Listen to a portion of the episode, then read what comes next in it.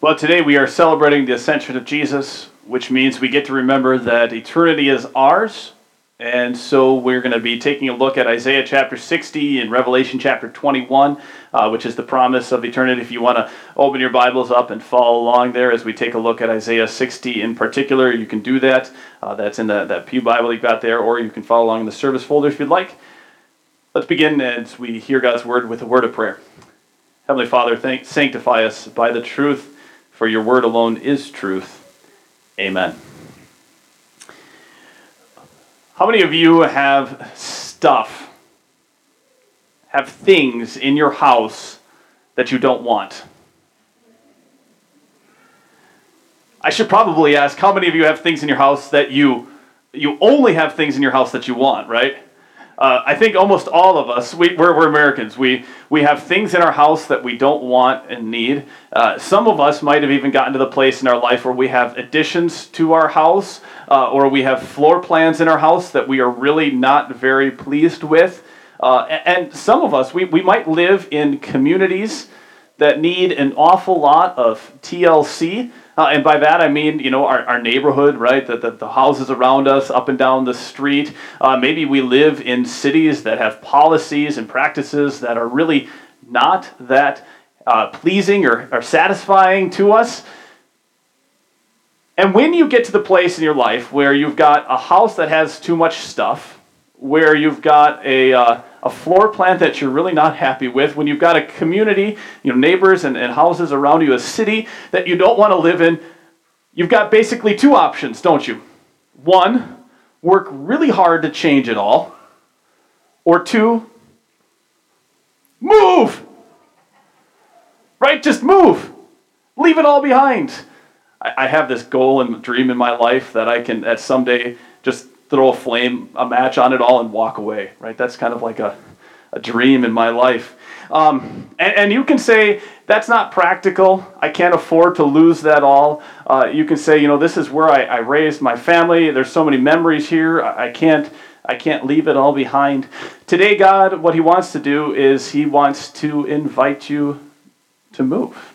Uh, he wants to be your realtor. And he knows how much you, you love your home and your house and your life. And he wants to say, hey, there's a, there's a better city for sale. Here's what I've got for you it's the city of God, uh, the New Jerusalem. Let me tell you a little bit about this, this city. Um, have you ever noticed that as God tells history, that it starts with a garden and ends with a city? When God starts history, uh, he tells us about a garden, the Garden of Eden, paradise. And in the middle of that garden, there is a tree. It's the tree of life. That tree brings life to the whole city, to the whole garden, excuse me. Then fast forward to the end of the Bible, and now we find the same tree but where's the tree now?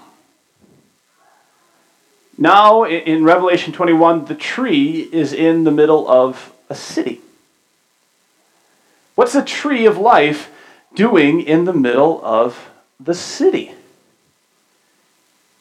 It's flourishing, it, it's giving life to the city. What, what God is, is trying to tell us with the tree of life being in that city is that what the Garden of Eden was supposed to become is what the New Jerusalem actually is. God is trying to tell us with the tree of life that the, the Garden of Eden was supposed to be cultivated and developed and, and maybe grow into a city. And now, in, your minds, you think, city, I don't even maybe want to live in a city. If you're, if you're not a city person, right, don't balk too much at this because realize that in the ancient world, a city could be anything of 15 houses all put together, right? That was a city in, in the ancient world. The smallest little hamlet could be a city. Uh, the average city in the ancient world was about 1,000 to 2,000 people, I read. So if you're not a city person, realize that, you know, your cul-de-sac, if you live out in the, in the woods, might be bigger than some ancient cities. So, but what God is, is trying to tell us there is, is he told Adam and Eve, to get in the garden and to work that land, to subdue it, to multiply, and to, to increase, to fill the land. And he, so when we get together and, and we build houses, we build roads, we, we put up the houses all together, we are, we are filling the land. We are subduing it. We are increasing. We are cultivating it. We are building the city towards what God called us to do. And yet, what we and Adam have failed to do, God has accomplished for us in Jesus Christ. And so, what God wants to say to you today is maybe it's time to move. I want to invite you to move. And here are the reasons why you should move. And today we're going to kind of fill out the MLS listing for God's eternal home, the new city that He wants you to move to. And if you want to follow along in the service folder, you can do that, and we'll, we'll fill out this listing for God's new city. What can we know about the city? Well, the first thing we need to know about this city is that it says, Your gates uh, will always stand open. They will never be shut day and night, so that people may bring you the wealth of nations, their kings led in triumphal procession. So, the first thing that we see about this city is that people are streaming into it, and they are bringing their possessions to give to the people of the city, to the people of the New Jerusalem. And it's not just all of the people together, but each nation individually. Right? It says their kings led in triumphal procession. And what God is trying to say is, is each nation individually is, is bringing its own special possessions into this city. If you were to look back, for example, into verse 9 in this text, you would read about the ships of Tarshish. The ships of Tarshish were ancient for their, their uh, sea were merchandise and their sea, their, their shipping, basically. Um, and, and, then if you read in verse 13, you would read about the, uh, the cedars of Lebanon, which were famous woods in the ancient world. And God is saying these nations individually, they are bringing their very best possessions into the city. What's going on here? Now, God is not saying that even unbelievers will get into eternity. Uh, in chapter 23 of Isaiah, he spent time pointing out that both Tarshish and Lebanon are excluded because they are unbelievers. But rather, what's going on is that God has brought the good of all creation into eternity.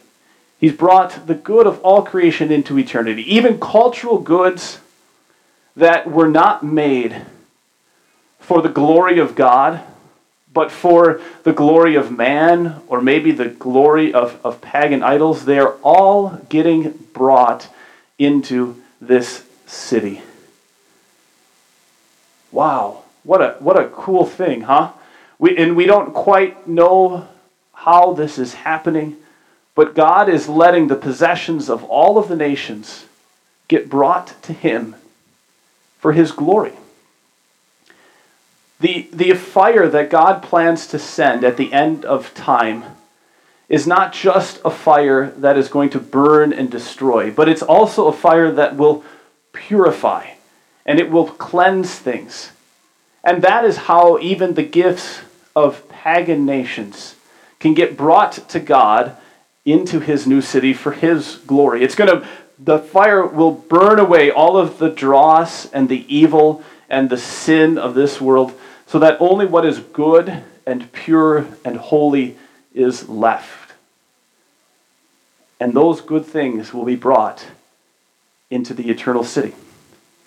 So, what would the first part of your MLS listing for this house sound like? What would you write down? Here's what I would write something like this I would say it's a, a renewed and vibrant home and city for sale. If you want to move to this great place, you've got a renewed and vibrant home. Right? There is commerce, there is art, there is architecture, there is some amount of, of music and, and probably industry all happening in this city as these nations from all over the world bring their gifts.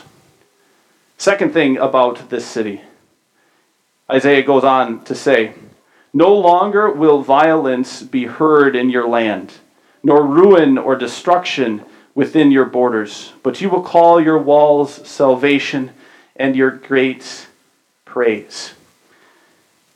Now, this is a big shock. Right? This is a big surprise from what Isaiah is saying because back just in chapter 59, just, just the previous chapter, Isaiah spent most of the chapter telling us what's wrong with human beings. We're murderers. We're thieves. We scheme. We lie. We deceive. We manipulate. We cheat. He pointed out all of these things that we do. And now all of a sudden he says, no longer will violence be heard in your borders. There's no destruction anymore. What's, what's changed? What's happened? Somehow the people have changed, haven't they? And not just the people have changed, but, but how the people relate to one another, how the people connect to one another has changed. And, and we could say that the people themselves have been healed. And the relationships that they have with one another have been restored.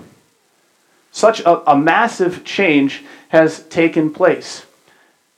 So, what's the second part of your MLS listing going to say about your neighborhood? This is what mine says you get perfect neighbors. Perfect neighbors, right? There's no more dilapidated neighbors that you, uh, neighborhood houses and, and neighbors that you can't get along with. You get perfect neighbors in this eternal city. And the third thing about the city that God wants us to know, he says, the sun will no more be your light by day nor will the brightness of the moon shine on you, for the Lord will be your everlasting light, and your God will be your glory. Your sun will never set again, and your moon will wane no more. The Lord will be your everlasting light, and your days of sorrow will end. This is the same thing that uh, Isaiah, or that John told us in, in Revelation. He, he sees this eternal city and there are no lamps in it. There are no lights in it. And he says, Where does all of this light come from? And he, he writes for us, listen to the same thing. He says, The city does not need the sun or the moon to shine on it, for the glory of God gives it light, and the Lamb is its lamp. Where does the light of this eternal city come from? Well, we can say this that this is the the light of the glory of God. Right? That God's immediate presence is now with his people, and the people can enjoy it. They can bask in it. It's his immediate presence. You and I, we know God immediately. We know him through his word and through his sacraments. That's how God comes to us. But in the eternal city, you will know God near and dear. He will be right next to you. See, uh, in the ancient world, we, we had all kinds of pictures to show how far we are from God. When Moses went up to Mount Sinai, the people couldn't even set foot on the mountain. They had to stay that far away from God. When they traveled through the wilderness, they, God's glory, his, his light, dwelled inside of a tent. And when they, that tent was called the tabernacle, and when the people needed to move, they would just collapse all of the walls of the tent right on it they didn't even go inside and you know fold it up nicely and all of that kind of stuff. They just let it all fall in because nobody could get near and see the light of the glory of God. And, and when they built that temple where God's glory dwelt, then God's glory was behind a veil and a curtain.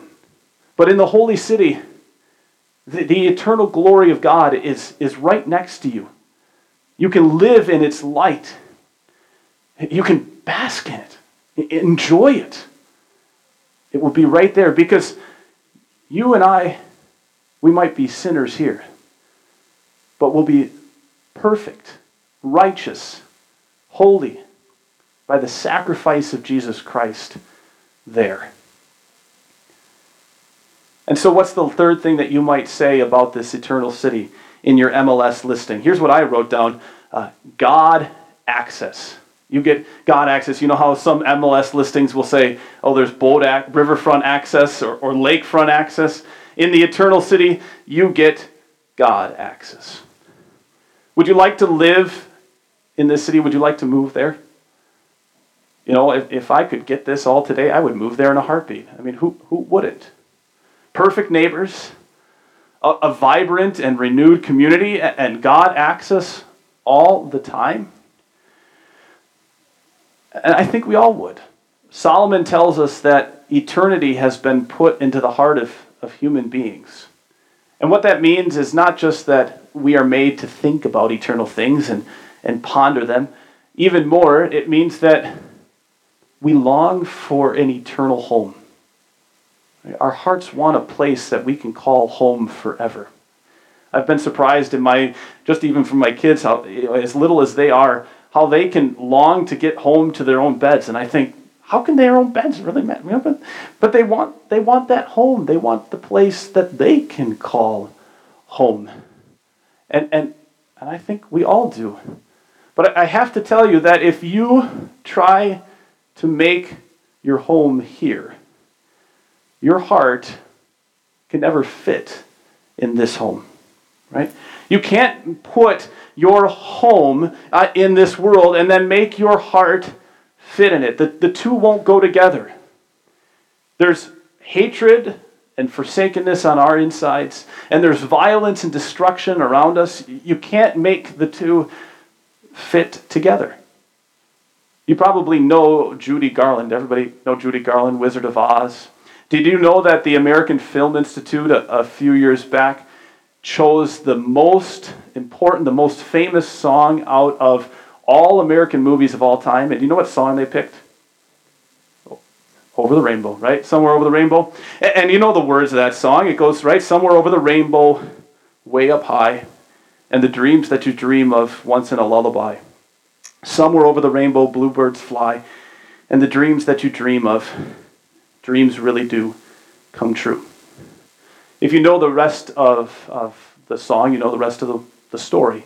Um, because Judy Garland actually died at 47 from an accidental overdose of barbiturates. Uh, she was married and then divorced five times.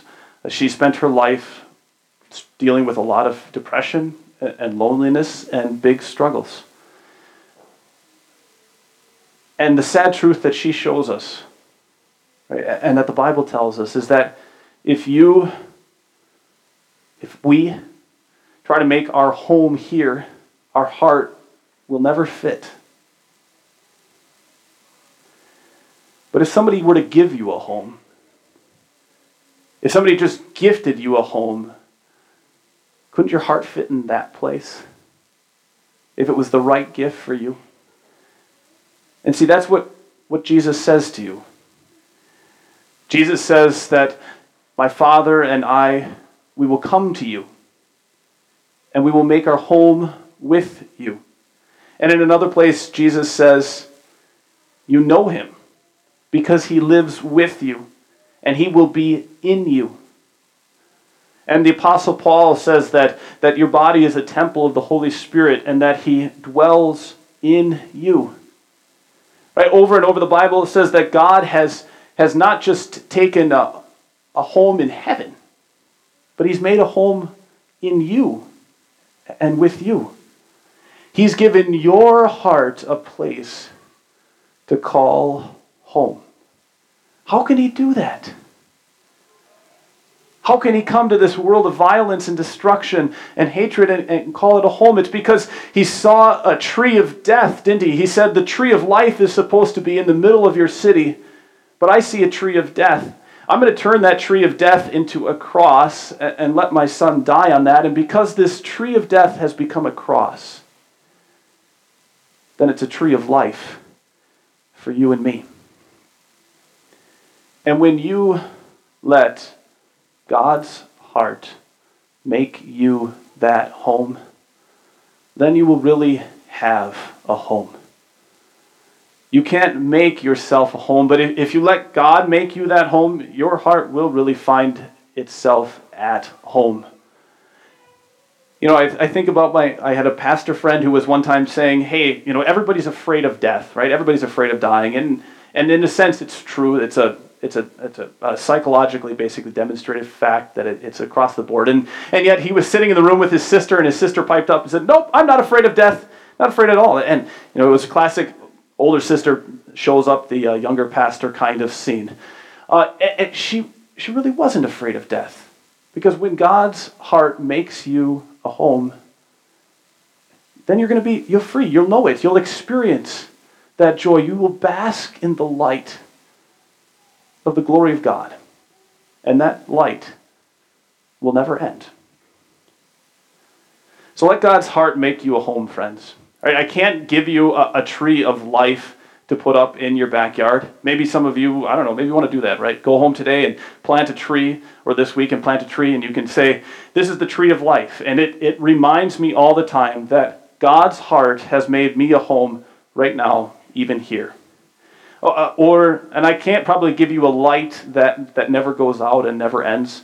Um, although maybe you can find a light that never goes out. I don't know, put up some solar panels in your house, huh? But you know what I can do is I can ask you, you know, I think all of us should probably have something in our lives that tells us that God has made his home already here for us, and we're already getting a little piece of it. You know, in our house, we've got just, I, am not a fancy guy. If you look in our house, you're not going to see a lot of decorations up on the wall. Got just a basic picture of Jesus, but it's, it tells me all the time that God has made a home even now and here for me. And that's a home from His heart where I can call home. And if you let God make you that home, then you'll have a home too. I think all of us have to ask, you know, can you see when you come into my home that this is a home that God made? Because you and I, we're just a part of the story, right? We got a little a little blip, a little chapter right here in the story. We got our time and our place. We're a piece of the grand redemption story. And, and when we get to the final chapter of this story, we're going to see that everything that has ever happened in all of history was just the cover and the title page of the greatest book that has ever been written. And when we get to the moment here that Isaiah is talking about, we're going to see that it's just the first chapter of the greatest story that has ever been written. Of a story that goes on forever and where every chapter is better than the last. So let God's heart make you that home. Let's pray. Lord, if we try to build our homes in this world, we'll never have a home. We'll be homeless for all eternity. And so we ask for your forgiveness because we often do try to, to build our homes here. We try to make a place where we can last forever without even thinking and realizing that eternity is our, our home. You, you're making our home. Rather, let us see that, that your heart has made us a home already here. Uh, and when we know that, when we ex- when we hear that, when we trust that, then we will have a home that will last forever. Let us trust that your home is the better home, the right home for us, and never leave this house. We pray this in Jesus' name. Amen.